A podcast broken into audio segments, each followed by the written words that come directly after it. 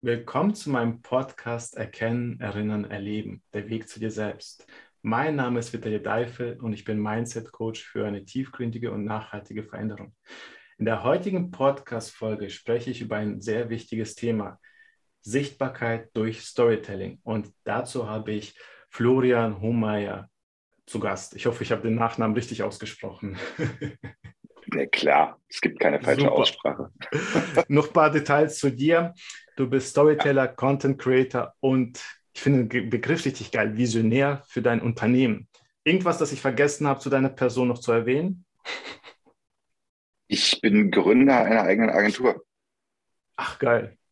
Ja. Ach, nice. Aber ähm, ist ja auch erst seit zwei Wochen so, von daher kannst du es noch nicht wissen. Ja, egal, das gehört dazu. Und für all die, die vielleicht nur den Ton hören, mh, mm, er sitzt in Schwarz-Weiß vor mir.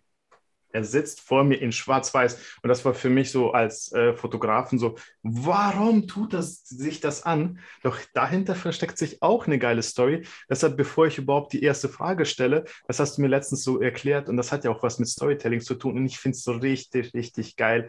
Warum ist dein Personal Branding in Schwarz-Weiß? Reduziert aufs Wesentliche. Mhm. Das, ist, das ist eigentlich so die ganze, ganze Krux. Nein, es gibt, es gibt eine, ein, ein Unternehmensgeheimnis, aber das ist genauso wie äh, die geheime Formel von Coca-Cola und, wie sie alle heißen. Ähm, mhm. Der Grund, warum es schwarz war ein Zufall.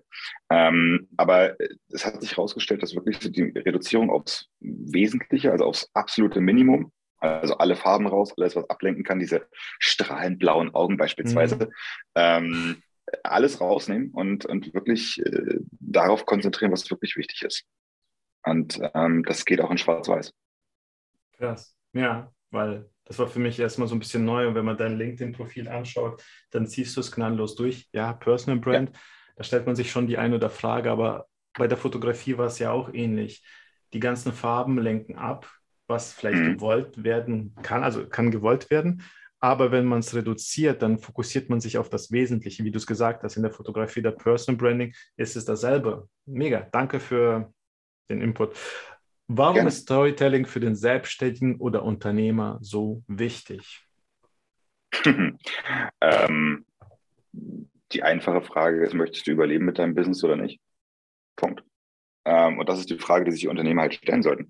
Ich will jetzt gar nicht sagen, Storytelling ist die Nonplusultra äh, super Geheimwaffe oder sonst irgendwas. Aber wenn ich mir überlege, warum die Menschheit, also wir holen mal richtig weit aus, warum die Menschheit ja, überlebt hat, ja, seit zig Millionen Jahren, dann ist mhm. es Storytelling. Wir nennen es heute Storytelling, weil es total fancy klingt. Aber eigentlich mhm. ist es nichts anderes als Erfahrung so zu vermitteln, dass du sie verstehst. Ne, Storytelling ist kein mhm. Fairytelling, also kein, kein Märchen erzählen. Es geht nicht darum, dass wir jetzt irgendwie den nächsten großen Blockbuster oder die nächste Titanic versenken müssen oder sonst irgendwas, sondern es geht einfach darum, dass ich dir meine Informationen, die ich habe, meine Erfahrung so vermittle, dass du etwas daraus verstehst, dich damit verbinden kannst und für dich in deinem eigenen Leben umsetzen kannst. Das geht mhm. im, in, der, in, der, frühkindlichen Erziehung los. Das heißt, ähm, wir Kinder lernen dadurch, ähm, dass wir uns zum Beispiel von unseren Eltern etwas abschauen oder dass wir zuhören, dass unsere Eltern uns erklären, pass mal auf, so und so läuft's. Erstaunlicherweise sind wir trotzdem getriggert, die Hand trotzdem auf die Herdplatte zu legen und rauszufinden, ja, doof ist heiß. Ne? Mhm. Ähm, also wir können Erfahrung kommunizieren. Andersrum musst du Erfahrung selber machen. Ja. Und, und äh, damit du gewisse Erfahrungen nicht selber machen musst. Also dieses klassische, wenn alle aus dem Fenster springen, springst du auch aus dem Fenster. Nein, willst du nicht machen. Also diese Erfahrung können wir dank Erzählung, Storytelling, ähm, weitergeben. Das ist das, was uns Menschen überleben lässt oder was uns gegenüber Tieren, die evolutionstechnisch sich weiterentwickeln, mhm. einen gewissen Vorteil verschafft. Also wir sind in der Lage, mhm. Erfahrungen weiter zu vermitteln, diese mhm. vermittelte Information umzusetzen etwas mhm. besser zu machen und brauchen deshalb nicht neun Generationen, bis wir im Winter nicht mehr erfrieren. Sondern wir sind bereits mhm. nach einem Winter in der Lage zu adaptieren und zu sagen, alles klar, dann äh, müssen wir jetzt ein Feuer machen und dann brauchen wir Fälle und so weiter und so fort und Vorräte, damit wir diesen Winter überleben. So. Wenn ja. es jetzt aber drei Grad wärmer wird, braucht der Eisbär neun Generationen, bis er sich daran adäquat gewöhnt hat. Mhm. Ja. Und das ist der Vorteil, den halt Storytelling bietet. Ähm, wenn man das Ganze jetzt aufs Business runterbricht, ist eigentlich nur die ganz einfache Frage. Wir Menschen brauchen Punkte zum Identifizieren mit unserem Anbieter. Das kann sein ja. der Preis. Ja, das kann wirklich der Preis sein, dass ich sage, alles klar, ich kriege jetzt hier, was weiß ich, mein USB-Kabel bei einem großen Online-Händler für 1,99 und wenn ich in den Supermarkt gehe, kostet mich das Ganze 2,19 Euro. Und dann sagt unser Unterbewusstsein, wow, dieses Erfolgserlebnis, dieses Glücksgefühl, also ähm, die Hormone, die dort auf, ausgeschüttet werden, wenn ich mich selber darüber freue, dass ich 20 Cent gespart habe, sorgen dafür, dass ich quasi online kaufe. Es gibt mhm. keine persönliche Identifizierung mit dem Produkt, das ist einfach nur, ich brauche das jetzt. Mhm. Das bedeutet im Umkehrschluss aber auch, wenn unser Gehirn darauf konditioniert ist, zu sagen, alles klar, ich dieses Glücksgefühl bekomme ich beim günstigen Preis, begebe ich mich immer auf die Suche nach dem günstigen Preis. Jetzt gibt es aber mhm. Unternehmen, die sind nicht in der Lage, einen super günstigen Preis anzubieten. Wollen sie nicht, können sie nicht, keine Ahnung. Mhm. Manche Dienstleistungen oder keine Ahnung sind ja sehr teuer. Dann gibt es andere Anker. Und diese anderen Anker sind in der Form gesetzt, dass wir, dass dieses Unternehmen in der Lage ist, bei seinem Kunden ein Gefühl zu, äh, hervorzurufen, mhm. mhm womit sich der Kunde verbindet. Und dieses Gefühl, dieses Glückshormon von wegen, das ist genau die Lösung, die ich brauche oder mh, hm, das ist genau das Auto, was ich haben will. Oder der Lifestyle. Oder der Lifestyle, natürlich, klar. Oder das Gefühl der Sicherheit, mhm. you name it. Hm, das, ist, das sind dann genau die Punkte, die wir sagen lassen, ja komm, scheiß auf den Preis. Ich will dieses Gefühl haben. Mhm. Ja. Mhm. Ähm, ich nehme mal sehr gerne das Starbucks-Kaffee-Beispiel. Ja. Logischerweise also es gibt keine rationelle Erklärung dafür, dass du für ein Produkt, was bei dir zu Hause 10 Cent kostet, im Laden 5, 6, 7 Euro ausgibst. Und wir reden da vom normalen Filterkaffee, vielleicht mit Milch oder keine mhm. Ahnung. Ja? Es gibt keine rationale Erklärung dafür. Einzig und allein dieses hippe Lebensgefühl, das du hast, wenn du mit diesem verdammten Becher draußen rumläufst, wo dieses Starbucks-Logo drauf ist, ähm, bringt dich dazu, und natürlich ein paar andere ähm, äh, äh ähm, noch ein paar andere Sachen, bringt dich dazu, zu sagen, alles klar, ich kaufe mir diesen Kaffeebecher für 5 Euro. So. Es gibt keinen rationellen Grund, sondern es gibt diesen emotionalen Grund, der dafür sorgt, dass wir sagen, okay, wir wollen dazugehören, wir wollen nach mhm. draußen zeigen, wir, haben, wir können es uns leisten, einen Kaffee mhm. für 5 Euro zu kaufen. Ob der, ob der schmeckt oder nicht, ist dahingestellt. Und du hast es ja auch vorhin gesagt, das hat ja auch was mit Identifikation zu tun. Wir Menschen sind ja äh, Gruppenwesen. Also wir brauchen die ja. Gesellschaft und so gesehen haben wir die Zugehörigkeit. Ich sage nur, hast ein iPhone, hast ein iPhone. Und du hast noch genau. was gesagt, wo ich wollte noch mal kurz zurück. Früher gab es ja noch nicht, ähm, ich bin da geschichtlich nicht fit genug, um da jetzt ein Datum zu sagen, früher gab mhm. es ja noch nicht das Buch in der Form. Mhm.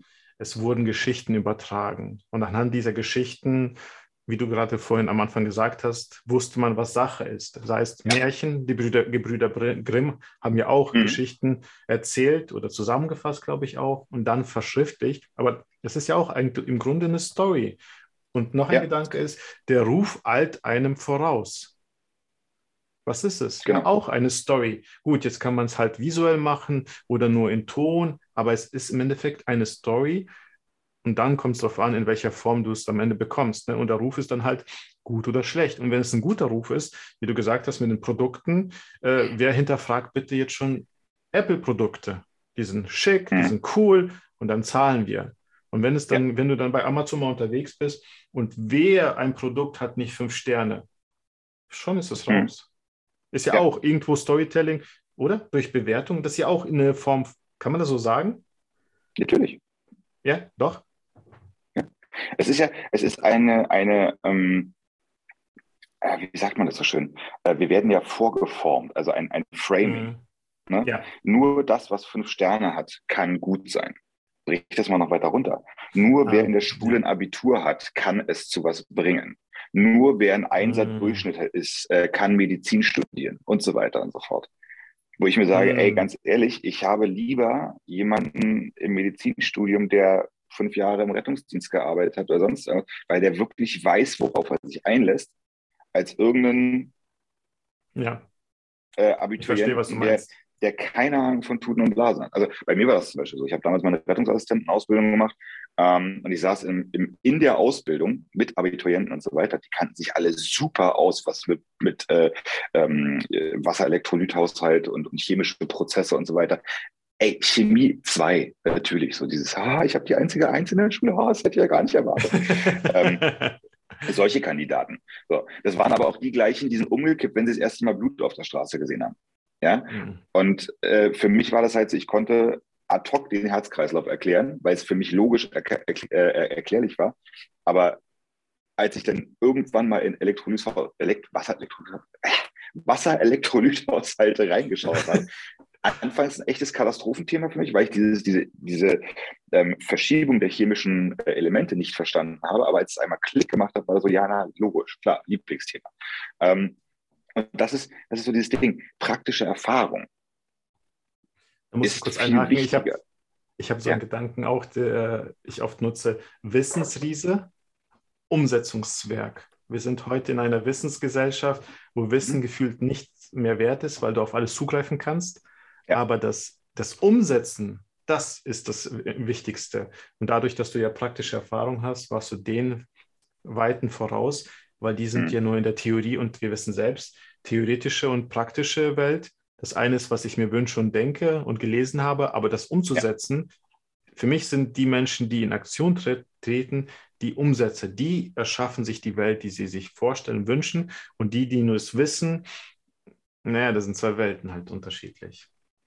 Ja, ja es, es, es geht ja vor allen Dingen darum, dass man, dass man praktisch ja auch anwenden muss. Es ist ja, ich meine, es ist im Business genau das Gleiche. Ja, wenn ich jetzt zum Beispiel im Dienstleistungsbusiness unterwegs bin. Du hast eine Dienstleistung und also Wissen ist überall frei verfügbar. Du kannst heute zu Google gehen, äh, im, im, Bereich Storytelling zum Beispiel. Du kannst heute zu Google gehen und du kannst jetzt acht Stunden dich durch Google durchforsten und du kennst mit Sicherheit mehr theoretisches Fachwissen über Storytelling als ich. Ja, mhm. vielleicht, weiß ich nicht. Rein theoretisch bräuchte man dann nicht, wenn man Google hat. Ne? So. Ähm, das Ganze praktisch anzuwenden, ist eine komplett andere Geschichte. Und das ist das Ding, warum zum Beispiel viele meiner Kunden ankommen, die sagen, ja, wir haben mal von Storytelling gehört, aber wir haben keine Ahnung, wie wir es umsetzen. Also, ja, okay, alles klar, lass uns zusammensetzen, wir machen das hier. Zack. Und dann steht die Story innerhalb von ein paar Stunden. Ähm, worauf ich aber hinaus will, ist, dass du theoretisches Wissen für umsonst bekommst. Dafür, dafür zahlt heute keiner mehr. Es gibt ja. mittlerweile Studien, die belegen, dass wir im, im Kurz- und Langzeitgedächtnis unserer Kinder mittlerweile degenerative Veränderungen haben, weil wir Google haben. So, das bedeutet, ah. solange es Internet gibt, solange du WLAN hast, ist dein Gehirn auf Sparflamme unterwegs, weil du musst ja nicht mehr wissen, also du musst ja nichts mehr merken, sondern du weißt ja, wo es steht. Na, also Google, Beispiel äh, oder, oder für, bestes Beispiel meine Oma, die hat sich früher tatsächlich noch die Telefonnummern auswendig gemerkt und bis zum hohen Alter, bis sie dann von uns gegangen ist, hat sie alle Nummern fast auswendig gelernt und ich habe sie gerade mal hinbekommen, meine einzige Nummer zu merken. Mhm. Das ist, ähm, aber das ist genau so, so, so ein Ding. Ne? Also wir können uns Informationen merken, und wir können mhm. sie abspeichern. Ich kenne auch noch die erste Telefonnummer von, von, von uns damals aus Berlin und so weiter. Oder meine erste Handynummer oder die, die Nummer von meinem besten Freund oder solche Geschichten. Mhm. Alles gespeichert. Wohnt schon lange nicht mehr da. Ich habe die, die, Telefonnummer existiert schon lange nicht mehr, aber ich kann sie nicht merken. So, seit, seit 15, 20 Jahren nicht mehr auf der Nummer angerufen, aber ich weiß sie noch. Ähm, und, und, unser Gehirn ist also in der Lage, sowas abzuspeichern und sich damit zu identifizieren, weil, jetzt kommt's, weil wir damit eine gewisse Erinnerung verbinden. Mhm. So, wir haben einen Anker, der unser Gehirn diese Informationen äh, äh, abspeichern lässt. Und zwar so abspeichern lässt, dass wenn ich jetzt sage, Telefonnummer von meinem besten Kumpel, kommt sofort diese Telefonnummer in den Kopf. Und ich weiß, wie ich in der Telefonzelle, ja, Kinder, das gab es damals, Telefonzelle, ähm, diese Nummer da ins äh, Display eintippe, ja, 50 mhm. Pfennig reingeschmissen oder 10, 20, 30 Pfennig mhm. reingeschmissen und dann hier, äh, kann ja kurz rauskommen zum Spielen. So. Das ist ein emotionaler Anker. So, und da, da sind wir beim Storytelling. Ein Unternehmen, du hast es vorhin gesagt, Menschen sind Herden- und Triebtiere. Mhm. Ein Unternehmen, was es hinbekommt, bei seinem Kunden einen emotionalen Anker, also einen Punkt der Identifizierung zu setzen, ist in der Lage, mhm. jeden x-beliebigen Preis aufzurufen für das Produkt, was sie verkaufen, ohne ja. rationalen Sinn und Verstand. Es gibt keine mhm. Begründung, warum der, ich sage jetzt einmal mal Lamborghini, Porsche, Ferrari, warum der 150, 200, 300.000 Euro kostet und der Golf, ja gut, der Golf ist ein schlechtes Beispiel, aber so ein Kia oder sowas, warum der jetzt nur noch 10.000 Euro kostet oder Dacia, Dacia. damals. Dacia. Ja? Es gibt, sie haben beide vier Räder, beide Lenkrad, beide Bremsen mhm. und was auch immer.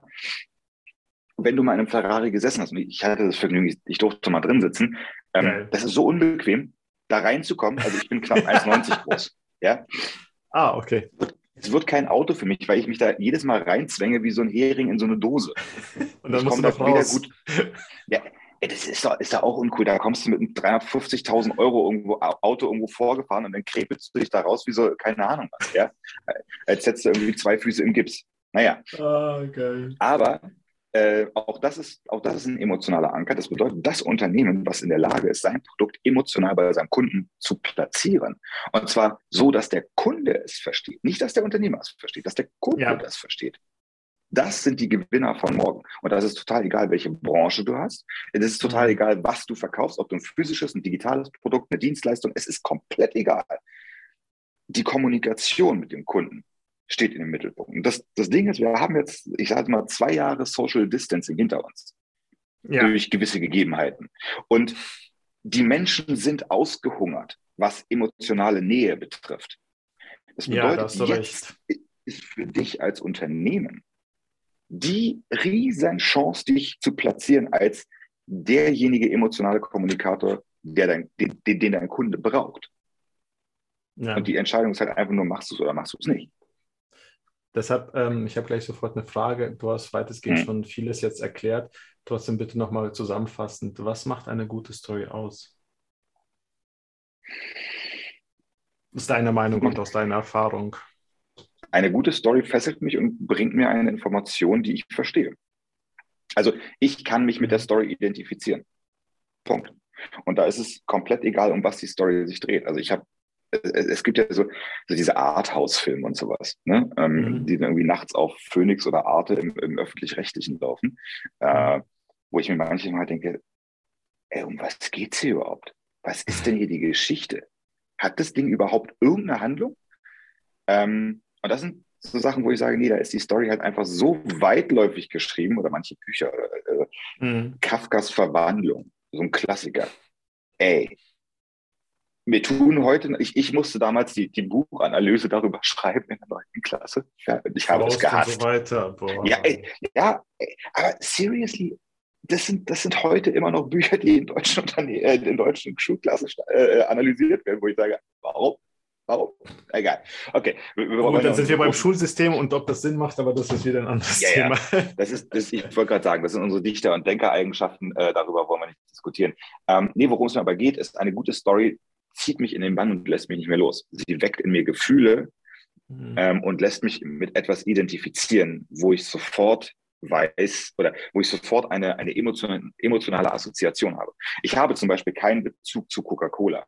Ich habe keinen Bezug zu, zu dieser Zuckerbrause in welcher Art und Weise und, und was, das für ein, für, mhm. was da für ein Konzern da steckt. Aber wenn diese Weihnachtswerbung mit diesem, mit diesem LKW mhm. im Fernsehen mhm. kommt und dann hier Melanie Thornton, Gott hat sie selig, sie ist ja damals äh, abgestürzt, ähm, ah, ja. ins Leben gekommen, ja. mhm. äh, mit ihrem äh, Wonderful Dream oder Wonderful Life oder sowas, mit diesem Weihnachtssong äh, durch, den, durch den Fernseher läuft, dann klingeln bei mir sofort die, alle Trigger, die auf Weihnachten gepolt sind. Ja, da kann 25.000 mhm. Mal Wham mit Last Christmas laufen, interessiert mich überhaupt nicht. Haben wir nie gehört. Aber als ich jung war, kam gerade dieser Coca-Cola Weihnachtstruck mit diesem Lied von Melanie Thornton und für mich ist es sofort wieder Back to the Roots. Es ist Weihnachtszeit, verdammte Axt, hast du alle Geschenke besorgt. Und das bekommt, kommt, und das bekommt dieser 20 Sekunden oder 30 Sekunden Werbeclip hin. Ja, da geht es, da geht es nicht darum, dass ich die Cola mag und ich kaufe mir keine Cola zu Weihnachten. Ja, also ich habe noch nie eine Flasche Cola zu Weihnachten verschenkt. Nur mhm. mal so als, als Hinweis. Ähm, aber dieses Gefühl, ne, und, und, in unserem Gehirn läuft ja dann folgendes ab. Weihnachten, Zeit mit der Familie, Wohlbefinden. Beim einen oder anderen ist auch mal der Weihnachtsbaum abgebrannt. Hm, okay, passiert. Ähm, aber meistens ist es wirklich Gemütlichkeit, Zusammensitzen, äh, äh, Zeit mit der Familie, Wohlbefinden, schöne Erinnerungen in der Kindheit oder halt nicht so schöne. Wie gesagt, aber jeder Mensch hat ich dazu verstehe. eine Beziehung. So. Und ja. egal wann dieses bescheuerte Glöckchen in irgendeiner Weihnachtswerbung auftaucht, ist unser Unterbewusstsein sofort in, in diesem Triggermodus Weihnachten. Und ja. die, die, die Storybox, die, die Gefühlsbox Weihnachten ist so groß, dass unser Gehirn sofort darauf zugreifen kann und sagen kann, alles klar, lieber Mensch, du hörst jetzt eine Weihnachtsmusik, du hörst jetzt eine Weihnachtswerbung. Jetzt ziehen wir hier mal alle Registerkarten, alle positiven Emotionen, die du zum mm. Thema Weihnachten hast. Und dein Körper hat einen Endorphin- bzw. Dopaminausschuss, mm. Oxytocin, Wohlfühlhormon. Das kannst du nicht steuern. Das heißt, dein Unterbewusstsein reagiert lange bevor dein Bewusstsein sagt, Alter, ich schalte die Kiste ab. Nicht umsonst dein Gefühl, sagt man, wir kaufen emotional und entscheiden später rational. Richtig, genau. Game. Krass. Ja, und das ist halt so entscheidend. Und ich glaube sogar an dieser Stelle, selbstständiger Unternehmer, selbst wenn du privat unterwegs bist, ist es egal, ob du dir bewusst bist oder nicht. Du erzählst immer deine Geschichte, dein Sein, deine Präsenz, deine ja. Kommunikation, alles ist deine Geschichte. Mhm. Krass. Ähm, welche typischen Fehler sollte man beim Storytelling vermeiden? Oder was hast du bislang so schon wahrgenommen? Es geht nicht um dich. Also es geht, bei meiner Story geht es nicht um mich. Natürlich, wenn du mich fragst, was ich früher gemacht habe, ist es meine Story. Aber im Unternehmerkontext bist du als Unternehmer niemals die wichtigste Person deiner eigenen Story. Sondern der Kunde in der Hinsicht oder wie? Der, natürlich. Ein Held sucht keinen weiteren Helden. Ja? Frodo ja. hat keinen zweiten Frodo gesucht, der ihn den, den, den Ring in den Berg schmeißt. Ja, bei Star Wars, Luke Skywalker hat keinen zweiten Luke Skywalker gesucht, sondern der hat Unterstützung in Obi-Wan Kenobi. Ähm, mhm. äh, Rotkäppchen hat kein zweites Rotkäppchen gesucht, das sie äh, Wein und Kuchen zur Oma bringt, sondern die brauchte den Jäger, der sie aus dem Wolf rausschneidet. Und genau das ist, was viele Unternehmen häufig nicht verstehen. Es geht nicht um dich. Es geht nicht um dein Angebot. Es geht nicht um das, was du verkaufen möchtest. Es geht einzig und allein darum, was hat dein Kunde davon, wenn er mit dir zusammenarbeitet. Also dein Kunde ist dein Held. Der Held jeder Geschichte. Dein Kunde hat ein Problem und deine einzige Aufgabe als Unternehmer ist es, zu kommunizieren, wie du deinem Kunden dabei helfen kannst, dein Ziel zu erreichen. Mhm. Ja? Also dieses klassische, wir sind Marktführer seit oder traditionsreiches Familienunternehmen seit 1548, Bullshit. Interessiert keine Sau. Okay. Immer noch sehr gerne genommen. Wirklich. Deutsche vielleicht war es früher noch okay, aber vielleicht hat sich auch das, würdest du sagen, dass es sich auch verändert hat, der Trend? Nein, nein. Also es, es findet ein Unternehmerwandel statt. Äh, genau. Viele junge ja. Unternehmer kommen, kommen rauf und denen ist es halt herzlich egal, ob sie Traditionsunternehmen sind oder nicht, weil da zählen andere Werte. Aber wenn mhm. du jetzt zum Beispiel so durch, durch wirklich deutsche Mittelstands ähm, äh, Branchen gehst, also ich zum Beispiel, ich komme ursprünglich aus der Medizintechnik, da war ich jetzt im letzten, wann war das doch, im November war ich auf der Medica, mhm. im deutschen Pavillon, also größte Medizintechnikmesse der Welt und ich war da. Und ich war erschrocken darüber, wie häufig noch das Traditionsunternehmen oder Marktführer seid als Verkaufsargument genutzt wird. Ich weiß nicht, was man damit bezwecken möchte. Vielleicht den, den, den Anschein erwecken, als, naja, wenn es ein Traditionsunternehmen ist, dann müssen die ja gute Qualität. Zuverlässigkeit, Qualität ja, ja. wahrscheinlich, ne? Ja, aber das, das Ding ist, ähm, und das, das, bringt mich wieder so ein bisschen zum Punkt. Stabilität oder Zuverlässigkeit ist für mich heute kein, kein, kein Argument mehr. Das ist ein Selbst, eine Selbstverständlichkeit. Ach also wenn ich, ah, ja, wenn, ich, wenn ich etwas kaufe, was auch immer, ja, dann, dann, erwarte ich eine Zuverlässigkeit. Wenn ich einen Dienstleister einkaufe, dann erwarte ich, dass der Dienstleister mir zuverlässig das liefert, was ich gekauft habe. Wenn ich ein Produkt kaufe, dann erwarte ich von dem Produkt, je nach Preislage, natürlich auch eine zuverlässige Haltbarkeit. Also mm, mm, lass uns, okay. ich weiß es nicht was. Ja, also du bestellst dir irgendwas auf, auf einer der dieser asiatischen Handelsplattformen für 20 Cent. Das gleiche Produkt kostet vom, vom deutschen Qualitätshersteller irgendwie äh, 85 Euro. Dann kaufst du das Ding aus China und dann äh, wunderst du dich darüber, dass es nach dem zweiten Mal benutzen kaputt geht, der Flaschenöffner oder keine Ahnung was. Ja? Mm. So. Und das ist natürlich der logische Menschenverstand, der damit arbeitet. Aber das nur weil der Deutsch, das deutsche Unternehmen, was ich jetzt draufgeschrieben hat, wir sind Qualitätsunternehmen oder Zuverlässigkeit, hm. kaufe ich das nicht. Null. Ich verstehe. Es ist ein Wertewandel, heißt, was früher noch was Besonderes war, ist heute selbstverständlich und somit wandert es und jetzt müssen andere Werte in den Vordergrund, weil das sind die genau. Werte, worauf dann die Gesellschaft oder der Konsum, also der Nutzer dann halt eher Wert legt. Hast du recht. Genau. Genau. Ähm, da habe ich sofort auch so ein bisschen aus meiner fotografischen Zeit dran gedacht. Menschen kaufen von Menschen, deren Emotionen, das sind ja immer die Emotionen und die Träume. Ich sage nur ein mhm. Apple-Gründer, ah, Steve Jobs, das war ja auch eine Vision, die er hatte und der Vision ist man gefolgt. Nicht dem Menschen, nicht das, was er erzählt hat, sondern dem großen Polarstern am Himmel und dem ist man ja am Ende gefolgt, würde ich jetzt so sagen. Stimmt das? Ja, natürlich. Natürlich. Mhm. Also, äh, wie gesagt, äh, schade, dass er schon vor uns gegangen ist, aber er hat sich da vorne hingestellt und hatte eine Vision. Und das ist das, was, was in Unternehmen ja oftmals ähm, verloren geht. Also diese Vision, wenn der Gründer jetzt zum Beispiel aus dem Unternehmen aus, aus dem, aus dem mhm. Unternehmen austritt, dann ist es meistens das riesigste Problem oder das größte Problem, einen Nachfolger zu finden. Nicht, weil man niemanden hat, der das adäquat weiterleiten kann, sondern weil man niemanden findet, der die gleiche Vision hat wie der Gründer. Und das ist das mhm. Ding. Jeder hat ja seine eigene Story. Jeder hat ja seine eigene Vision. Ja. Und wenn diese, wenn diese Vision aus dem Unternehmen verschwindet, und das hat man bei Apple super gesehen, was mit Tim Cook danach passiert ist. Ja, der mhm. Typ ist auch total, ein total guter Manager. Der, der, der bringt das Unternehmen ja auch, naja, sagen wir mal nach vorne. Aber die mhm. Vision bei Apple, dieses Innovative, mhm. dieses, dieses äh, äh, against all odds, also oder gegen die Massen, das fehlt dem Unternehmen. Es ist jetzt zum mhm. Mainstream-Unternehmen geworden. Diese Vision da vorne fehlt. Das siehst du heute bei Elon Musk. Ja? Elon Musk ist ein, ist ein, man mag ihn mögen, man mag ihn nicht mögen, ist, ja, ist vollkommen egal. egal. Aber das Ding ist, er hat eine Vision, er steht für etwas. Er hat eine Einstellung, eine Vision und diese Vision zieht er knallhart durch.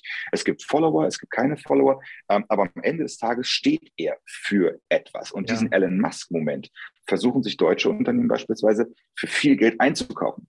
Social Media Expert. Ich habe das hier gerade offen, weil ich gerade darüber was schreibe. Ähm, warte mal, wo haben wir es da? Kombiniert BMW, Mercedes, VW. Äh, 1, lass mich lügen, 1,7 mm, Millionen US-Dollar in 2019. Und damit haben sie knappe 1,3 Millionen Fahrzeuge verkauft. Das war jetzt ja. eine PR-Agentur oder PR-Aktion oder was meinst du da? Nein, die haben einen kombinierten Social Media Adspend von 1,6 Millionen, 1,7 Millionen. Ach so. Ja, 1,5. 1,5 Millionen. So. Mhm. Ja. Also die haben 1,5 Millionen Euro dafür ausgegeben, damit sie auf Social Media sichtbar sind. In 2019. Ja, 1,5 Milliarden, entschuldige bitte. Krass. Wow. So. Und haben dafür, wie gesagt, äh, knapp 1,2 Millionen Autos verkauft. Da merkt man, wie sagen, mächtig das ist und welchen Hebel da du haben kannst, wenn du verstehst, was du da tust mit Storytelling. Tesla hatte 0 Dollar Social Media Ad Spend. Die haben keine Werbung geschaltet, auf keiner Plattform. Ah. So. Und wenn du dann überlegst, was bei Teslas Cybertruck Event los war, der Typ. Hol mich mal ab, ich kenne mich da jetzt nicht aus. Ähm, der Cybertruck war ja der, der, der Pickup von, von Tesla, der jetzt irgendwie rauskommen soll irgendwann. Mhm. Ne? Man mhm. weiß nicht, ob er irgendwann gebaut wurde oder nicht. Auf jeden Fall gab es mhm. diesen Event. Tesla oder Alan, wir nennen ihn mal Alan, überträgt ja alle seine großen Ereignisse kostenlos in, auf Social Media. Ja, Raketenstarts auf YouTube, Raketenstarts auf Facebook, äh, äh, irgendwelche Produktlaunches auf LinkedIn, auf Insta, auf keine Ahnung was. Also die spielen weiß, Social Media. Läuft. Ja. Genau, so. Ähm, geben 0 Euro für Social Media Werbung aus machen aber einen höllischen Umsatz damit. Als dieser mhm. Cybertruck vorgestellt wurde, da ist Ellen mit dem Cybertruck auf die Bühne gerollt, hat gesagt, hier und all toll und schönes Auto und so, wurde kostenlos bei, bei YouTube und, und Facebook, glaube ich, gestreamt. Ähm, und dann hieß es, alles klar, du kannst dir hier für 100 Dollar eine Option auf der Warteliste sichern. So, die Kohle kriegst du nicht zurück. Ja, geht nur darum, wenn du, also wenn die, die Kiste irgendwann gebaut wird, dann kannst du dir jetzt für 100 Dollar deinen Wartelistenplatz sichern. Hm, das bedeutet, der Typ hat ja. innerhalb von 24 Stunden 250 Millionen US-Dollar nur, also frisches Cash, nur Was? damit gemacht, dass die Leute sagen, geil, ich sichere mir eine Option im Wartelistenplatz. Die haben kein Auto gekauft. Die haben keine Option auf das Auto gekauft, nur einen Wartelistenplatz. So, und das Voll ist stumpf, die, aber geil das ist die Power von einer persönlichen Vision, die da vorne steht. Ja? Storytelling, Social Media und eine Vision bringt dich genau zu den 250 Millionen Dollar innerhalb von 24 Stunden. Natürlich, der Typ ist sehr ja. präsent, der ist äh, mittlerweile hat er äh, sehr viel Geld, was er hin und her schiebt, jetzt gerade Twitter gekauft und so weiter. Der reichste Natürlich. Mensch auf der Welt, also da ist man schon ein bisschen sichtbarer. Natürlich, natürlich. Aber wenn, wenn du das siehst, der, der stellt sich in, der, in, der in, in, die Lederjacke neben Herrn, Herrn äh, Laschet, glaube ich, war das in Teslaberg irgendwie in, in Berlin-Brandenburg. Mhm. Und steht dann mit Schal und Lederjacke da oder im, im, im Jackett ab und zu und sagt, ja, wir machen halt einfach. Ne? Oder im, mhm. äh, äh, im, Gespräch mit Leonardo DiCaprio läuft er auch in, Lederjacke durch seine äh, äh Facility und sagt, nee, wir brauchen nur 100 Gigafactories, dann könnten wir die Energieprobleme der gesamten Welt ähm, beheben. Und Leo fragt, ja, ja, jetzt hier aus USA, ne? Nee, sagt er, die ganze Welt. So. Ähm, was mhm. es einfach ist, ist, dass da vorne eine Vision ist und diese Vision wird von dem Visionär weitergetragen und belebt und am Leben gehalten. Das bedeutet, da ist mhm. Story, Personal Brand und echtes Auftreten. Also es ist nicht so, dass der Typ sagt, ich spiele eine Rolle. Das ist jetzt anders, als wenn du jetzt einen Kai Pflaume nimmst, der sich jetzt mit seinen paar 50 Jahren immer noch in irgendwelche hippen Sneaker zwängen muss und irgendwelche Interviews mit YouTubern und TikTokern äh, mhm. im, im Street-Format auf TikTok hochlädt. Oder ein, ein Herr Dies, der äh, CEO von, von VW seines Zeichens, der irgendwie in einem Neoprenanzug äh, auf irgendeinem Wolfsburger Kanal mit seinem Wakeboard, mit seinem E-Wakeboard rumstarten muss, weil er jetzt irgendwie hip sein will. Das nimmst du den Typen mhm. einfach nicht ab. Das ist, das sind nicht sie. Genau. Da kommt irgendwie eine, eine, eine PR-Agentur und, und auch der Dienst, der lässt sich das ja machen. Da kommen äh, junge Leute, die seinen Content-Kanal mhm. oder Social Media rocken und die haben dann, ey, geil, komm, ey, Mr. Dies, yeah, wir müssen jetzt hier auf dem Wakeboard über den Wolfsburger Kanal, lass mal hip sein. Wo ich mir sage, nee, jemand, der halt sonst nicht hip ist, muss auch nicht für Social Media hip sein, weil es mhm. einfach der Zuschauer merkt, dass das nicht passt. Ich musste gerade auch an Cola denken, wo die auch mhm. angefangen haben, dann auf einmal auf Grün zu tun. Die haben ja diese mhm. Cola-Flasche mit Grün gebracht, rausgebracht, ja. mit weniger Zucker, wo du dann auch denkst, dafür steht Cola nicht, dass sie auf einmal nee. auf gesund, das passt einfach nicht ins Bild. Ja, ja das ist verstehe. so wie, wie, wie Nestlé und, und äh, äh, menschenfreundlich. ja. Also, ja, oder, oder, also du, du verstehst, worauf ich hinaus will. Ich weiß, ich weiß. Das ist einfach sein Image reinwaschen, aber das Image davor ist ja jetzt nicht von jetzt auf gleich weg, sondern es ist vorhanden. Und dann genau. stehst du da und denkst dir, willst du mich gerade verarschen? So, Richtig. ich sehe doch, welches Image du sonst hast und dann willst du jetzt einen dann tun auf was. Ähm, nächster Punkt. Du bist das Produkt, die Marke. Storytelling bedeutet ja, die Lebensgeschichte zu erzählen, weil Authentizität. Ja. Jetzt zu dir persönlich. Warst du mit deiner mhm. Story schon immer so klar? Mm, ich habe sehr lange gebraucht, bis ich meinen Weg gefunden habe. Ähm, mhm. Aber mein, also Stories können wir ja nur im Rückblick erzählen. Ja, genau. Ne, wir, wir können ja nicht in die Zukunft schauen. Ob ich mit meiner Story immer so klar war? Nein, auf keinen Fall. Also, Welche Herausforderungen musstest du auf dem Weg äh, überwinden? Oh, viele, viele. Ähm, Hast du ein paar, ist, die du mit uns teilen könntest? ja, einfach so äh, als kleinen tiefen Einblick, dass man, weißt du, im Außen wirkt alles so ein bisschen halt so instant. Jeder ist sofort erfolgreich, alles ist sofort machbar. Mhm. Aber wenn man mhm. dazwischen schaut, merkt man, äh, da musst du vielleicht 10, 20, 30 Jahre dafür kämpfen, um diesen einen Moment zu bekommen. Darauf läuft es so ein bisschen hinaus. Ja, Kunst Kunst ist etwas, was du, ähm, was du nicht messen kannst. Mhm. Also du hast, also ich, äh, eine Picasso. Wir nehmen einfach mal so, so, so, einen klassischen Maler und der Picasso, der äh, ist echt viel, viel Geld wert für manche Leute. Okay. Ja. Ich kann dem Picasso selber persönlich nicht so viel abgewinnen, weil es mich einfach nicht catcht. Ja, ja, Wenn, wenn jetzt aber Peter Lick, und du wirst ihn kennen als Fotograf, wenn jetzt Peter Lick sein First Flight Foto für 10.000 Euro verkauft, dann bin mhm. ich da mhm. total dabei und sage, alles klar, hier, ich, ich fange an zu sparen. So, mhm. Das ist ein geiles Foto. So. Das catcht mich, das erreicht mich, das, das fühle ich. Mhm. Und von daher hast du es als Kreativer grundsätzlich, und ich zähle mich als zum Kreativen, ähm, grundsätzlich ein bisschen schwieriger. Und das hat halt wirklich angefangen ähm, schon, schon so im Grundschulalter oder, oder noch früher. Ich war halt so der, der Musikalische, der ähm, mhm. auf Mamas Töpfen getrommelt hat und der halt nicht irgendwie vorm der Fernseher Auditive, oder. Ne? Ja, also, also ich habe ich hab halt wirklich meine Kreativität ausgelegt. Ich bin so musikalisch so ein Autodidakt.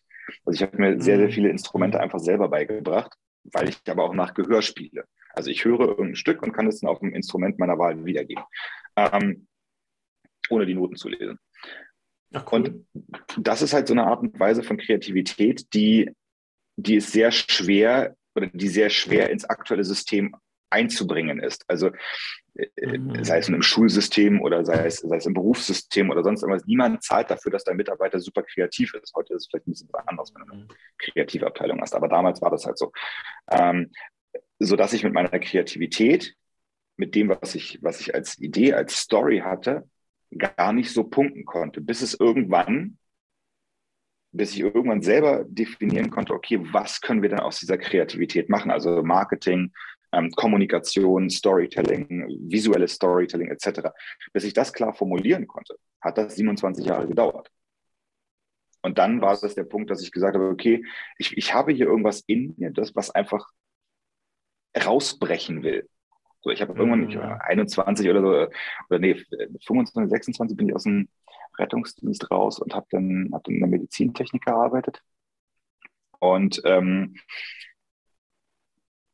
dieser, dieser Schritt ähm, von, ich bin hier als Angestellter in einem Unternehmen und dann irgendwann mit Mitte 30 angefangen, mein eigenes, Anfang 30 angefangen, mein eigenes Unternehmen zu gründen. Ähm, dieser Schritt hat so viel ähm, Vorarbeit gekostet, also 32 Jahre mhm. Vorarbeit, bis du, bis du dich selbstständig machst, weil du selber den Wert deiner eigenen Arbeit erkennst. Ähm, dass ich wirklich sage, die eigene Story ist mit so das Schwierigste, was es zu erzählen gibt. Königsdisziplin. Ja, total, total. Jeder kann sich hinstellen und sagen, ich bin so ein toller Typ und ich kriege das alles so toll hin. Und das ist jedes Mal der Moment, sage, wo ich sage, komm, verarsch mich. Weil kein, keine Unternehmensgründung funktioniert von jetzt auf gleich. Dieses, ha, ich war schon immer der Unternehmertyp. Nee, du warst einfach der Idiot, der in, der in kein System gepackt, gepasst hat, den wahrscheinlich alle in, in, der Schule irgendwie verprügelt haben auf dem Schulhof, der nie irgendwo irgendwelche Freunde auf Partys hatte oder so, keine Ahnung. Und deshalb hast du mhm. gesagt, ja, scheiße, ich passe nicht ins System, also mache ich mein eigenes Ding. So, es klingt natürlich viel cooler, wenn ich sage, ich hatte schon immer das Unternehmer-Mindset. Aber wenn wir mal ehrlich sind, dann ist es halt immer so ein bisschen dieses Ding, ja, du hast halt nicht gepasst. Und das ist erstaunlicherweise bei vielen Unternehmen so, Unternehmern so. Ja, nicht ganz so systemkonform. Hm. Es hat ja am Ende auch Und, was mit den Menschen zu tun. Ja. Äh, schon wenn ich unterbreche. Nee, alles gut. Es geht ja auch um den Menschen und ich muss selbst zu mir auch sagen, als ich mich selbstständig gemacht habe, ähm, ich habe gelebt, vielleicht auch überlebt, und mhm. hatte sehr viele, ich nenne das Leben die Maskerade. Ich hatte sehr viele mhm. Masken an. Ich habe sie gespielt, weil ich dachte, ich muss es spielen, um eine Emotion zu bekommen, eine Zugehörigkeit zu bekommen, um jemand zu sein. Ich habe dieses Leben so gelebt und irgendwann kam der Punkt, wo ich gesagt habe, ey, irgendwie fühlt sich das nicht echt an. Ich ja. will das nicht mehr spielen. Genau. Aber in demselben Moment wusste ich auch nicht mehr, wer ich bin, weil ich mich jahrelang so wegdistanziert habe. Und das passt auch zu dem, was du gesagt hast ich selbst merke es auch, ja, durch meine Persönlichkeitsentwicklung, dass wenn Menschen zu mir kommen und auf etwas tun, dass ich durch die Maske hindurch sehe, dass es nicht echt ist. Weil, weil diese Person meint, jetzt muss man Geld verdienen, dafür muss man eine Rolex tragen, jetzt nicht abwerten, sondern einfach nur als Fakt, ich muss so sein, mhm. damit ich dort angenommen werde. Aber der Typ würde vielleicht lieber in einem Kindergarten arbeiten oder irgendwas Soziales machen, tut aber einen auf High, so richtig hm, hm, männlich so als Beispiel ja. oder als Frau. Mhm. Und da habe ich auch gemerkt, zu mir selbst, sobald man anfängt, diese Masken wieder abzulegen, was ja auch Storytelling zu tun hat, umso klarer wird die Story, mhm. aber auch mh, hm, sie ist nicht mehr so wackelig, sondern das Fundament wird klarer und mich beispielsweise kann jetzt aktuell jemand nicht so schnell ins Wackeln bringen wie vielleicht vor vier oder fünf Jahren, weil das war nicht meine Story. Ähm, ist es vielleicht ein Prozess der, der, der ja. Selbstfindung? Mhm. Also ich glaube, je mehr, je mehr Selbstvertrauen du in dich selber hast, umso mehr Masken kannst du auch ablegen. Genau. Und das habe ich für mich erkannt. Und deshalb möchte ich gleich lieber äh, rüber zu gehen, weil ich finde ja. persönlich den nächsten Punkt auch geil, weil wir reden jetzt über Storytelling, dies und jenes, aber wir reden ja auch mhm. am Ende immer über die Person selbst. Und jede Person, wie wir gerade schon erwähnt haben, hat ja auch seine eigenen Struggles, also seine eigenen Traumata. Mhm. Aus meiner Erfahrung, dabei nehme ich mich raus, fehlt diesen Menschen oft an Selbstbewusstsein, Selbstvertrauen. Als ob das nicht genug ist, kommen ja dann Ängste und Glaubenssätze hinzu. Was habe ich schon zu erzählen? Wer interessiert sich für mich? Mein Leben ist doch so langweilig. Hattest du solche Glaubenssätze auch? Wenn ja, wie hast du diese überwunden? Hm, klar. Also, äh, natürlich. Es war immer, also ähm, als Jüngster von, von drei Geschwistern bist du immer derjenige, der hinterherläuft. Ja. ja deine, ja. deine älteren Geschwister können schon dies, das und jenes machen und du musst immer noch äh, bei Mama und Papa zu Hause Silvester feiern. Solche mhm. Geschichten. Gut, als, natürlich hast du auch als Jüngster dann äh, gewisse Benefits. ja. ähm, dass, dass du dann doch länger raus darfst und was nicht alles, weil die Eltern halt schon ein bisschen entspannter sind. Aber es war nichtsdestotrotz natürlich immer ein Struggle und hinterher eifern. Und ähm, das prägt für das gesamte Leben. Und irgendwann mhm. stellst du dich halt hin. Bei mir kam halt wirklich dieser Moment, als ich mich dann selbstständig gemacht habe. Oder Wie alt warst ähm, du da? Nochmal? Als ich mich selbst gemacht habe? Ja. 32. Und du bist jetzt aktuell? 35. Das heißt drei Jahre her, okay. Noch. Mhm. Ja. ähm, äh, ja, und das ist, das ist so, also ja, alles ist es natürlich ein Prozess. Also du kannst nicht mhm. von jetzt auf gleich, ich habe vorher auch schon YouTube-Videos gemacht und so weiter oder, oder, oder andere, andere Arten.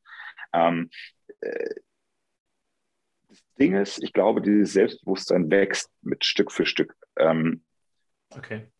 Ich, ich ähm, ja, wie soll man sagen, komme aus einem, aus, einem, aus einem Haushalt, wo halt nicht allzu viel beispielsweise finanzielle Mittel vorhanden waren. Das war lange ein Thema, wo ich dann gesagt habe, ja, nee, wir mhm. können halt nicht, wir können halt dies und das und jenes nicht. Ähm, und das hat mich als Kind ziemlich geprägt, ähm, muss ich ganz ehrlich sagen, wenn man so als, äh, ähm, wenn man sich selber vergleicht mit, mit anderen Kindern und so weiter, mh, ja. halt nicht mit auf die tollen Ausflüge zu können und so weiter. Und das, ist, das war echt irgendwas, was uncool war. Und das war so auch so ein Mindset, womit ich echt lange zu knapsen hatte oder wo ich Money lange Mindset, dran zu ne? knapsen. Ne? Money Mindset, definitiv. Ein unglaublich äh, großes Thema, bis ich halt irgendwann ähm, meine eigene Einstellung dazu gefunden habe und, und Geld halt mhm. heute einen ganz anderen Stellenwert für mich hat. So, es ist da oder es ist nicht da, so what. Ähm, für mich war aber der Punkt der, der eigentlich ent, eigentlichen Entwicklung wirklich das Ding, dass ich dann irgendwann gesagt habe, ja, es ist mir sowas von egal, was andere Menschen über mich denken. Ähm, also auch so mit, mit Negativität, weil Negativität ist, bedeutet ja eigentlich immer nur oder oftmals nur Neid. Weil ja. wenn ich konstrukt, also wenn, wenn mich jemand kritisiert auf konstruktive Art und Weise, dann kann ich das annehmen, kann ich damit umgehen, kann damit sagen, okay, es kann, kann ich besser werden.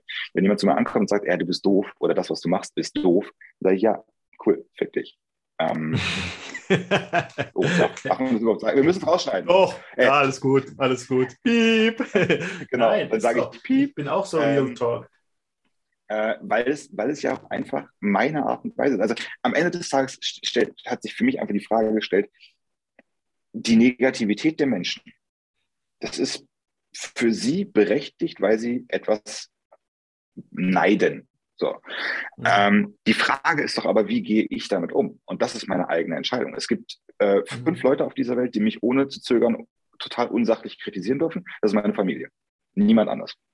Und das ist auch was, wo ich, wo ich das lasse ich an mich ran. So. Ja. Die können auch einfach sagen, Papa, du bist doof. So.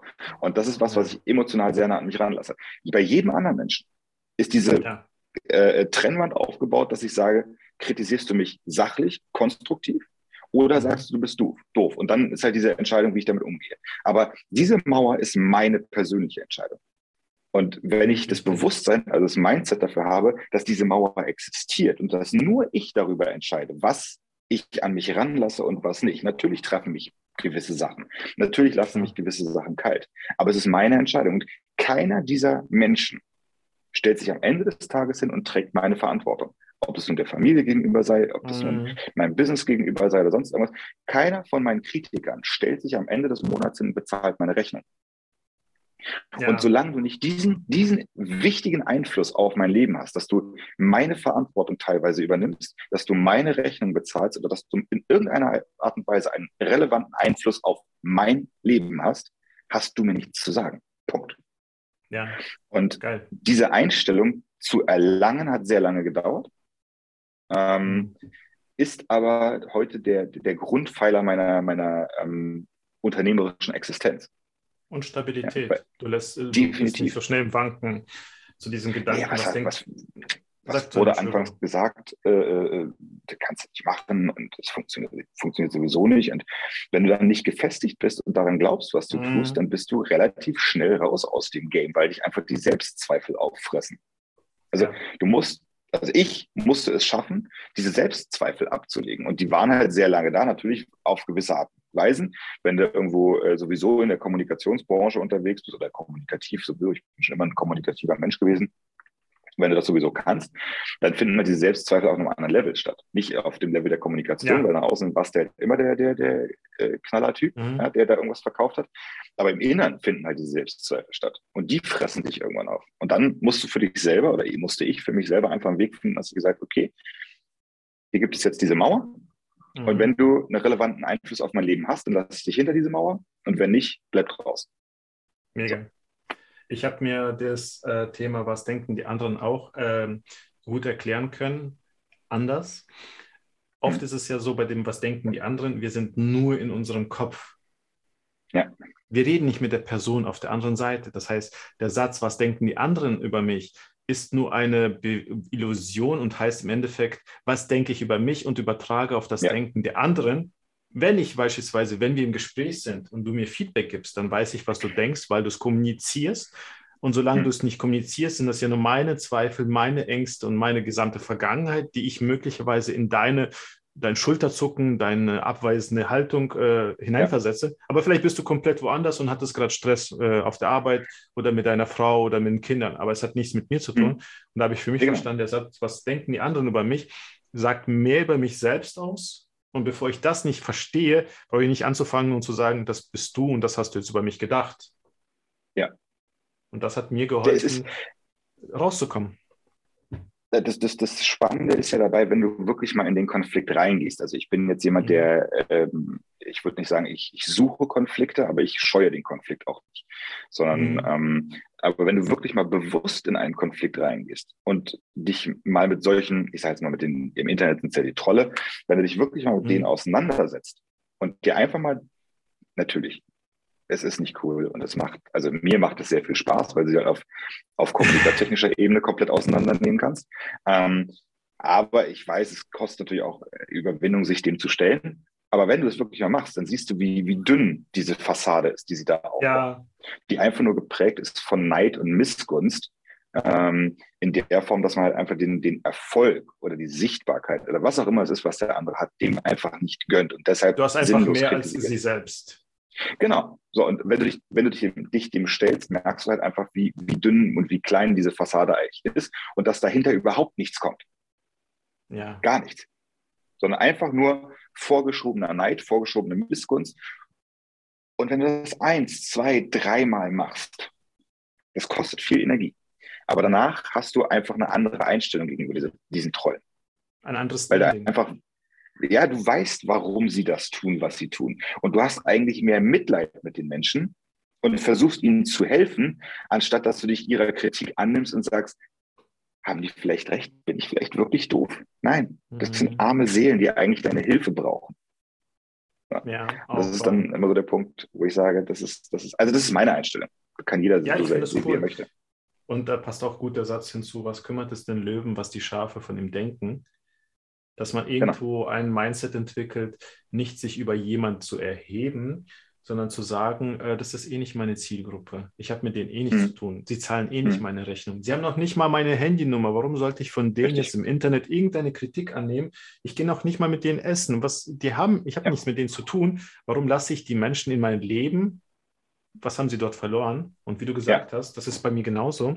Ich habe für mich verstanden, es gibt einen engen Kreis, die dürfen so weit zu mir vordringen. Mhm. Und alle anderen sind nicht meine Zielgruppe. Heißt, wenn es nicht seine Zielgruppe ist, dann kann er erzählen, was er will. Hat er in dich investiert? Nein, dann ist er raus, weil ja. bringt ja nichts. Und das ja, finde ich cool, klar. weil ich glaube, je sichtbarer man heutzutage wird, umso mehr Angriffsfläche bietest du, umso wichtiger Natürlich. ist es, eine Stabilität aufzubauen, weil du wirst mehr Fahrtwind bekommen. Genau. Und, und deine Stabilität genau. ist wahrscheinlich natürlich. auch unter anderem deine Familie, oder? Ja, auf jeden Fall. Also Geil. für mich ist der, sicher, der sichere Hafen die Familie, mhm. äh, wenn man das nennen möchte. Und das ist halt auch das, was, was äh, definitiv immer ganz oben steht. Mhm. So, weil ja. ich sage mal, auch wenn alle, alle Strecke reißen, wenn alle Rechnungen nicht bezahlt werden und, und alles irgendwie den Bach runtergeht, dann hast du immer noch deine Familie, auf die du dich verlassen kannst und wo du sagen kannst, so, ähm, ich, muss, ich muss mich mal kurz fallen lassen und mhm. äh, das ganze Ding hier ordnen und irgendwie einen Weg hier rausfinden. Wie machst du es beispielsweise, wie holst du deine Kunden raus aus dieser Angstspirale über das, was wir gesprochen haben? Vereinfacht gesagt. Ich rede mit ihnen. Mhm. Ich rede mit ihnen. Ähm, meine Kunden haben häufig Angst davor, vor dieser Veränderung, vor dieser Sichtbarkeit, vor diesem, ja. wie kommunizieren wir und was passiert, wenn wir kommunizieren und so weiter. Ähm, und da rede ich mit denen drüber. Mhm. Weil nur, also ich, nur wenn ich mit denen rede und verstehe, was ihre Ängste sind, kann ich ja auch die Probleme lösen. Ich würde jetzt gar nicht sagen, dass ich da jetzt der große, der große Mindset-Coach bin oder sowas, aber es ist halt schon anders, wenn du ein Verständnis für Menschen aufbringst und daraufhin dein Handeln ausrichtest. Und da sind wir wieder beim Punkt Authentizität ich unterstelle dir einfach mal, du sprichst nur von das, du lebst nur das vor, was du selbst durchlebt hast. Und deshalb ja. kannst du ihnen ja auch die Hand geben als Wegbegleiter, weil du selbst den Weg gegangen bist und nur über das genau. sprichst, was du hinter dir gelegt hast, aufgearbeitet hast. Und deshalb kannst du ihnen das ja auch erklären, oder? Genau, genau. Also ich, ich biete grundsätzlich nie was an, was ich nicht selber gemacht habe. Ähm, mhm. Das ist auch der Grund zum Beispiel für die Agentur, dass ich halt einfach gesagt habe, okay, ich äh, gründe die Agentur, weil ich halt viele Anfragen für Dienstleistungen habe, die ich halt selber nicht mache. Und jetzt können mhm. die mich hinstellen und sagen, ja, okay, ich kann ja auch mit einem WordPress-Baukasten eine Webseite mhm. aufbauen und die sieht dann okay aus. Aber hilft dir okay weiter? Mhm. Also brauche ich jemanden, der Webdesign als Beispiel kann. Naja, verstehe. Und, du brauchst und, ein Team, ähm, das dann aufgeteilt die Aufgaben übernimmt. Genau, genau. So. Und da, das ist, aber das, da, da gehört natürlich auch zu, dass du selber akzeptierst, dass du nicht alles kannst. Aber also ich habe das relativ hart und deutlich, relativ schnell im, im Rettungsdienst damals gemerkt. Das waren so mhm. die, die, die äh, ersten Tage, wo du dann halt ganz klar gezeigt bekommen hast, oder ich hatte das große mhm. Glück, hat mich anfangs sehr traumatisiert, aber ich hatte das große Glück, ähm, in so eine Situation zu kommen, wo du halt einfach ganz klar aufgezeigt bekommst, egal wie gut du gelernt hast, du kannst keine Wunder vollbringen. Es gibt keine, mm. also du hast jetzt hier nicht die, die Magic Finger und, und dann, dann mm. hier, hier äh, äh, nur Hand auflegen und alles ist safe. Nee, das gibt's nicht. Sondern es gibt Leute, die sterben und es gibt Leute, die, die, die, äh, mm. die massive Krankheiten haben und, und was nicht alles und du kannst nichts tun. Punkt. Und das musst du akzeptieren. Das, also du bist kein Gott. Verstehe. Ja, ja? eine harte Sachen, Schule, aber daraus lernt absolut, man viel. Ne? Absolut, ich, ich sage, äh, deswegen sage ich, ich wünsche es wirklich jedem, das, das so zu erfahren. Aber ich hatte das große Glück, es auf diese Art und Weise zu erfahren. Aber dazu gehört mhm. natürlich auch die Persönlichkeit, damit umgehen zu können. Manche andere hätte wahrscheinlich gesagt, ich, nie wieder. So, ich, ich höre auf, ich, ich werde irgendwas anderes. So. Ähm, aber für mich war das wirklich so ein Learning, wo ich halt ganz klar aufgezeigt bekomme, okay, ich habe meine Grenzen und egal, da kam ich gerade frisch aus der, aus der Rettungsdienstausbildung. Also ich hatte wirklich gerade frisch gelernt und ähm, noch nicht viel praktische Erfahrung, aber viel theoretisches Wissen. Und dachte jetzt so, komm, jetzt rette ich die Welt. Und äh, dann, dann gehst du los und merkst halt so, ja, nee, das Leben ähm, mhm. ist nicht so wie in der Schule oder sonst irgendwas. Und dann ähm, habe ich mitbekommen, dass ich halt keine Wunder vollbringen kann, dass ich auch meine Limits und meine Grenzen habe. Und das zu mhm. akzeptieren im, im beruflichen Alltag ist das absolute Nonplusultra. Ja, ich bin nicht bin nicht der, der, der Oberguru, ich kann keine Wunder vollbringen. Ähm, äh, aber auch mir ich selber verstehe. einzugestehen, nee, das kannst du nicht. Aber auch das gleichzeitig sich zu erlauben, nur weil du es nicht kannst, heißt es nicht, dass du jetzt schlechter bist, sondern dass es Nein. einfach nur eine Wunschvorstellung war, die genau. nicht dir entsprach. Weil ich glaube, das ist ja, ja, auch so wieder, du hast gesagt, ich bin nicht gut genug oder ich kann das nicht. Das heißt, ich bin nicht mhm. gut genug, wie etwas vorgegeben ist in der Leistungsgesellschaft. Das heißt, du bist schlecht. Nee, dass man da, ja, ja, dass man da nicht hingeht, sondern sagt, ja. das war ja auch nie meine Erwartungshaltung, sondern ich lieb, nehme lieber das an, was ich wirklich kann und in dem bin ja. ich gut, weil ja. das merke ich auch oft, so dieses Thema Wunschdenken, da sind wir nur in unserem mhm. Kopf, malen uns alles schön aus, da ist alles perfekt und dann kommt die Realität und pff, in your face und du denkst, ich bin nicht gut genug. Mag genau. sein, vielleicht ist die Wahrheit einfach nur, du hast dich übernommen. Vielleicht gehörst du da auch gar nicht hin. Vielleicht solltest du auch nicht so viel tun. Dann ist man wieder gut, weil man zurückgehen könnte. Also, ja, ja krass. Sag mal, jetzt neigen wir zum Ende. Äh, das Thema mhm. Storytelling ist super, super wichtig, weil egal in welchem Bereich man ist, ja, spätestens in der Selbstständigkeit, äh, Network Marketing, egal wo, wie kann mhm. jeder für sich hier und jetzt anfangen, an seiner Story zu arbeiten? Gibt es so einfache Methoden, dass er, na gut, wenn er zu dir geht, dann hat er ja schon wirklich eine Idee, dann hat er ein großes Ding und investiert. Aber wie kann man schon vorher anfangen zu trainieren, sein Storytelling? Gibt es da so eine Möglichkeit? Hm, sich selber nicht so ernst zu nehmen. Also mhm. das, das, was du anbietest, ist alles schön und gut, aber es interessiert niemanden. Und alles, was du, was du anbietest, gibt, da gibt es irgendjemanden, der das irgendwo auf der Welt billiger anbietet oder anders anbietet oder sonst irgendwas. Mhm. Deine persönliche Art und Weise, also ich habe das noch nicht so schön gehört, ähm, jedes Wort auf der Welt wurde schon mal gesprochen, aber nicht auf deine Art und Weise. Also deine Persönlichkeit mhm. macht den Unterschied. Und dein Kunde kauft momentan vielleicht bei der Konkurrenz, weil er dich noch gar nicht sieht, weil er dich noch gar nicht kennt. Und das ist so wie beim, wie beim ersten Date. Du gehst beim ersten Date nicht hin und sagst, hey, willst du mich heiraten? Dann kriegst du wahrscheinlich eine geklatscht. Sondern du gehst erstmal hin, guten Tag, ich bin der XY. Mhm. Wer bist denn du? Ja, also man, man baut eine Beziehung auf. Und, und ähm, die eigene Story, äh, oder wie man es lernen kann, die eigene Story zu erzählen, ist, indem man sich selber ein Stück zurücknimmt. Das eigene Angebot ist nicht wichtig, sondern nur das, was dein Gegenüber hören kann und verstehen ja. kann. Es geht ja. nicht darum, was du machst, es geht darum, was dein Gegenüber versteht. Also kundenzentrisch. Ne? Mhm. Ich, bin nicht, ich bin nicht der Beste und der Geilste und ich habe nicht das beste Produkt, sondern meine Dienstleistung ist perfekt für den Kunden, der mich braucht. Was kann ich lösen? Genau. Mega, geil. Ja, ich denke, das ist auch das Wichtigste, weil ich erlebe es oft, dass dann halt Menschen erstmal sagen, ich habe nichts zu sagen, ich habe nichts zu bieten, bla bla bla. Das mag sein, aber deine Story erzählst du so oder so. Und ja. die Story ist eben geknüpft an deine Persönlichkeit, an deine Vergangenheit, auch an deine Traumata, an deine Probleme. Alles, was du erlebt hast, ist deine Story. Ja. Und wenn du herausfindest, wie du das als Lösung anbieten kannst und das einfach nur authentisch erzählst, ohne dich zu verstellen, jemand sein zu wollen, dann hast du ja doch schon im Endeffekt auch eine Story, die musst du jetzt nur bewusst erzählen. Genau, ganz genau. Geil. genau.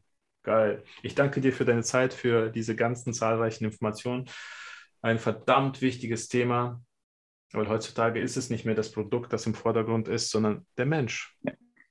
Richtig. Und vielleicht das Produkt an der zweiten Stelle, aber erstmal kommt das Vertrauen zu dem Menschen und mhm. dann kaufe ich es oder nicht. Genau. Geil. Muss ja erstmal sehen, dass du da bist. Gerne. Genau. Vielen Dank für die Einladung. Hat mich gefreut, hier zu sein. So, dann wünsche ich dir, äh, dann würde ich sagen, einfach, ich wünsche dir einen wunderschönen Tag. Wir bleiben in Kontakt und ähm, deine Links packe ich in die Show Notes. Sehr cool. Vielen Dank, dass Ciao. ich hier sein durfte. Tschüss.